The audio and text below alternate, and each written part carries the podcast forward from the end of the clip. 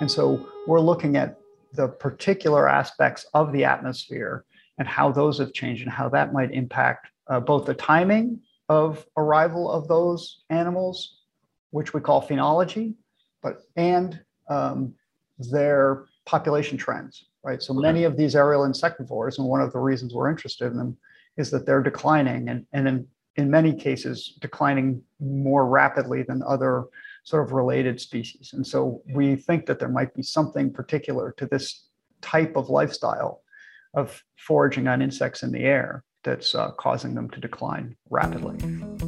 You're listening to Further Together, the ORAU podcast.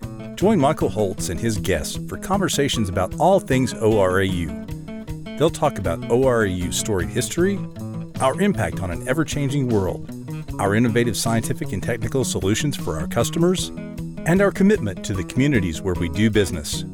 Welcome to Further Together, the ORAU podcast.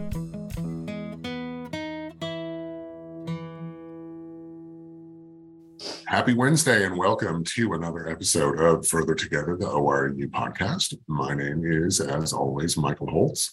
I am your host, and I am excited to talk to this week's guest. We have Jeff Kelly, who's a professor at the University of Oklahoma. He is also a consultant for us at ORAU. And um, we're going to talk about data science and weather and climate change and um, why data matters and, and lots of different things like that. And um, Jeff Kelly, I'm really excited to have you here. Welcome to Further Together, the ORAU podcast. Thank you, Michael. It's nice to be here. Thanks for having me. Absolutely. Tell me a little bit about who you are and, and what you do. Um, I'm a professor of biology at the University of Oklahoma. Um, and I've studied uh, animals that migrate for a long time. And um, but Oklahoma is also a great uh, atmospheric sciences school, um, and we have really strong uh, weather radar programs. And so through that, I've gotten uh, interested in this interdisciplinary work where we use a lot of weather radar data uh, in our studies of animals, and it's uh, led to some interesting insights through the data science avenue. That's really exciting, and it really underscores why data and data science is important. Um, about a year ago, you and some of your team members at the University of Oklahoma participated in our um, data science webinar series and talked about various aspect, aspects of data really from the weather and atmospheric sciences and animal migration perspective. Talk a little bit, if you would, just about the importance of data, um, why it's important in terms of um, you know marking changes and trends and kind of all of the things that you all do with with data in the atmospheric sciences and, and climate world. Absolutely, it's um, it's it's vital um, to us in terms of understanding long-term and large-scale patterns. So um, one of the things that we struggle with as biologists is being able to um, track and get data on patterns across um, regional or national scales. And one of the things that weather radars do really well is collect data at large spatial patterns. And um, it's it's sort of a, um, a happenstance that uh, the weather radar data were archived for so long and people didn't really think about the biological value of them. But as we go back and we look at those archives, now we can look at decades of bird migration data, um, bat emergence data, and start to look at patterns related to climate change and weather changes and how they've impacted animals uh, in ways that nobody really thought about when they started archiving those data. So, so just the value of those data for things that we haven't thought about before okay. um, is immense. And you mentioned that that data was just kind of kept by happenstance, just sort of people were interested. So here's what's going on. so let's, you know, kind of track the data, but not really systematically, it doesn't sound like. Right, and and the weather and climate, right? So the the, the radar data are are archived by NOAA primarily because they're interested in weather and weather instances, um, and it wasn't you know with the intention of having biological insights, but be, through this interdisciplinary interface, you know, people came to the data and said, "Hey, this is a huge biological archive, and it's great that it's been it's been stored." Um, and now the biologists can use it for all kinds of studies that meteorologists ha- hadn't really considered or thought about as being important. Um, and so once you have the data, the possibilities for new people to come up with clever ideas, to create new understanding, is all dependent upon that data and data science. It sort of makes the people of the past look like geniuses on some level, you know, that the weather's been, that that data's been kept because now we can use it in different ways. And, and it is, it's always a struggle because there will be um, funding restrictions on why are we spending this money to archive these data? If you look at museums now that are struggling with how to fund, you know, the, their collections and their curation and how to keep those data uh, archives, you know, modern and, and accessible. Um, these are, you know, you have to think about the future generations and the mm-hmm. better methods that they will have for making for creating new knowledge from the data that's already been collected. Um, and, and so that's an ongoing um, you know, concern for people who really understand the value of data and the, and the long-term value of, of uh, curation and collecting those data. That there's a cost basically to right managing that process and keeping the data and storing it. And right, and that and and that the value will accrue to the future because we will come up with new methods. I mean, we work with people who are doing machine learning, um, artificial intelligence, computer vision methods for analysis of, of the data that's coming off of the radars in ways that people 20 years ago, when they started archiving those data, had no idea would be possible or would be valuable. Um, but because we now have those methods we can we can learn things from those data that we couldn't have learned when they were collected which is kind of an amazing thing to think about. Right right. Yeah it is um, amazing how much the world has changed just from a technology perspective in such a short amount of time. Um, talk about if you would um, some of the work that you're doing. I know that you've um, been doing some work related to um, as I'm looking here, uh, purple martins and tree swallows, right? Some bird species and migration and right. that sort of thing. Um, talk about the work. And again, like, why does it matter to me as a human being sitting in, in you know, Oak Ridge, Tennessee? Absolutely. Um, right. So, so one of the things that we are interested in is the connection between um, weather, climate change, and the biological systems that depend on our um, weather and climate patterns. When uh, birds migrate, um, they time those seasons uh, to be um, here when there's food available. Right. And so, this project that we're looking at um, is looking at how the uh, weather and climate have changed, how that impact, impacts the flying insects in the air, and then how it impacts those birds and their arrival time and their success. And so these species that we call aerial insectivores, mm-hmm. um, they fly around and they catch insects in the air. And that's sort of a very specialized kind of way of living. Um, and it all depends on atmospheric conditions, right? The insects are in the air and the, uh, the birds and bats that are eating them are in the air. And so we're looking at the particular aspects of the atmosphere and how those have changed and how that might impact uh, both the timing of arrival of those animals, which we call phenology, but and um, their population trends, right? So many of these aerial insectivores, and one of the reasons we're interested in them is that they're declining and, and in, in many cases declining more rapidly than other sort of related species. And so we think that there might be something particular to this type of lifestyle of foraging on insects in the air that's uh, causing them to decline rapidly. And does that then show evidence in your mind of climate change and how that's impacting? I would assume that insects, the food source, which is the insects, thusly the insectivores as well.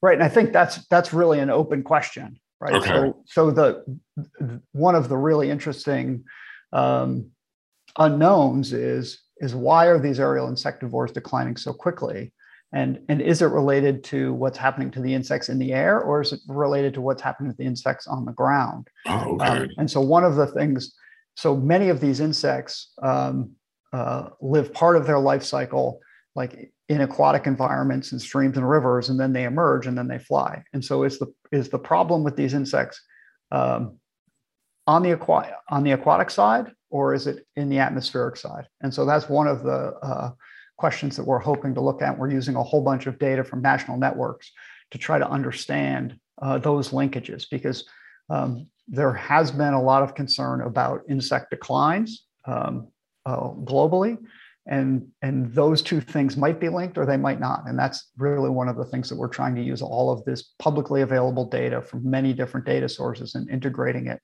um, to try to understand those questions. Gotcha. That seems like um, a really important question. Um, given how it it seems like we you know we hear reports of you know honeybee declines and and other um, not only insects but but birds and other you know other creatures you know population declines that seem to be happening at a pretty fast pace. It it is and and it is concerning and you know you asked the question you know so so why does it matter to me? Right. Um, and and there are there are several different answers to that. I mean on, on one level um, you know there are many ecosystem services that are provided uh, such as you know those by honeybees for pollination um, that could be very important in a very sort of direct economic way. But we also worry a lot about um, the pace of change and the impacts of the change on our environmental systems right? And, and we depend on those systems in the same way that other organisms do. And so we buffer ourselves in some ways from those systems but but we also are susceptible to the kinds of climate changes and severe weather that impact many of these organisms. And so by studying these organisms, I think we can get some, some insights and some predictions about how quickly things are changing and, and how important that might be to us and what sort of preventative actions we would have to take uh, to protect ourselves as well as the systems that we depend on. Gotcha. That makes perfect sense. So we all have a role at some level in making sure that those habitats can be maintained, that food sources are available, et cetera. Um, Jeff, talk about, if you will, other um, research projects that are ongoing at the University of Oklahoma related to um, weather, climate, populations, um, related to data science and, and the work that you all do. Absolutely. So there is a lot of um, work from um, infectious disease, right? Um, and the links between um, emerging infectious diseases, wildlife populations, and um, sort of remote sensing of habitat change, climate change, um, the interface between um, human built environments and wildland environments, and sort of what the transfer of, of disease vectors is, right? So if you think about mosquitoes, mm-hmm. um, so all of these kinds of projects are ongoing here at the University of Oklahoma. There's also a lot of um, sort of classically severe weather uh, work, right? So we use a lot of um, atmospheric science and radar data. The National Weather Center is here at the University of Oklahoma. Um, so there's a lot of tornado and hurricane forecasting work that's going on here, um, as long as well as a bunch of um, more classical ecology and evolutionary biology, looking specifically at um, the attributes and, and uh, relationships between organisms and their environment much more directly. So there's a lot, there's a lot happening. There's a lot going on. Um, and you know i know other of our university partners have you know equally robust data science programs where and i would be remiss as ORAU if I didn't ask questions about things like career possibilities and you know um, career paths for data scientists. Um, how did how did you personally get to where you are in terms of using data? Yeah, that uh, that's an interesting question. I'm not sure that I would I would encourage young people to follow the path that I follow, um, because I mean, but mine comes from a sort of research mentality where I have questions I want to answer, and it's clear that I need new and better data science methods to to ask those in a modern way. Okay. I think students coming in right now um, have so many opportunities to um, to learn data science methods, but to apply them to whatever discipline they're interested in, whether that's health or engineering. Um, it, it underlies so many of the um, STEM disciplines to have core sort of computing. We run computing workshops uh, here for all of our um, STEM undergraduates um, and many people outside of STEM, right, um, that will uh, use these methods uh, for text mining, um, you know, in literature and those sorts of things. So um, I would really encourage students to uh, get a good um, computational background. Um, I think it's fundamental um, to any kind of uh, scholarship uh, in the in the modern era. And, and we certainly have strong data science programs here at the University of Oklahoma, and this would be a great place to come and, and, and pursue those kinds of, of goals. Awesome. And you said, oh, you know, your team is interdisciplinary. So there's, you know, whether you whether you're an engineer or an atmospheric scientist or a mathematician, you know, you can work across disciplines to to work on research projects with other people. Absolutely, and and I think um, the stereotype of the sort of lone scientist in the lab, um, you know, solving the world's problems by themselves is uh, is a pretty outmoded way of of working. Um, now, you most of the projects I'm involved in have large teams, people from different disciplines. The, the problems are so complex um, that a, a, solution is very unlikely to come from one discipline Okay. without intersection of other disciplines and other points of view.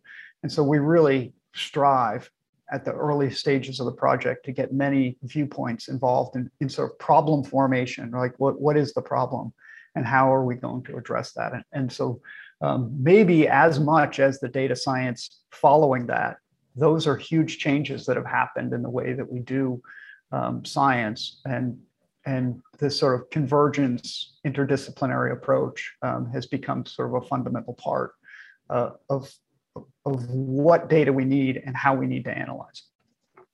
It sounds to me like now is a is an exciting time um, and an interesting time to be involved in the sciences. Um, and for our young people who are, you know, seeking those careers, you know, they get to work with lots of people. So it's that seems like a level of excitement that um, not to say it wasn't there before, but it just makes it different. It's a different world. So, you know, as you said, you don't have that lone scientist like in the in the old cartoons that would have that eureka moment by himself, right? Right. It's sort of the team, the team moment. yeah, and I think um, you, you know there are still people who who who do their own thing and go their own road. But if if you're interested in um, being a part of a team that's trying to solve big, complicated, important problems, then uh, this is sort of a golden era uh, for you because you can you can play a role, you can bring your own sort of expertise and and way of doing things to a team, um, but you can also have the support of that team and and work on a bigger problem than you might be able to tackle by yourself. And you know, as as you think about it as a student, you can plug into those teams as an undergraduate or as a graduate student or as a postdoctoral researcher. Like at, at, every level you know teams have people working on different levels of the problem. Um, and so it's it's great to have that sort of uh, different levels of experience also integrated into the one big problem that we're all trying to solve. Um, and so i think that um, can make uh, the graduates student experience, the training experience, much more um, fulfilling because you can see how your work is integrated with a much bigger piece as opposed to sort of working on your own project off on your own and, and having to sort of toil on it by yourself. And there's a level of mentorship there where you're connecting with, you know, different people at different levels of experience and skill. Um, so that, you know, if you're sort of the the young new you know student versus someone who's been around a little bit longer you get the the mentorship of someone who's who's walked in those shoes. Right. And so the and so the conversation we've had sort of uh, outlines the challenges of modern student training in that you need that that depth of, of understanding in your discipline and in data science um, and in, in those computational methods but you also need this breadth of training so that you can understand what people from all these other disciplines are talking about and the way they're perceiving the problem and the way that they would address the problem and so um, those two things those two dimensions are really sort of the modern challenge for uh, students who are uh, trying to be successful in in in these fields and, and in answering these really complicated questions. Well, it sounds like a great time to get involved in science um, wherever you are as a student. Jeff Kelly, thank you so much for spending a few minutes with me talking about data science and some of your work and really the importance for future students to um, plug themselves in and learn more and get involved in data science. It was fun. Thanks for the opportunity. Absolutely. I appreciate your time. Thank you for listening to Further Together, the ORAU podcast. To learn more about any of the topics discussed by our experts, visit www.orau.org. You can also find us on Facebook, Twitter, and LinkedIn at ORAU, and on Instagram at ORAU Together. If you like Further Together, the ORAU podcast, we would appreciate you giving us a review on your favorite podcast platform. Your reviews will help more people find the podcast.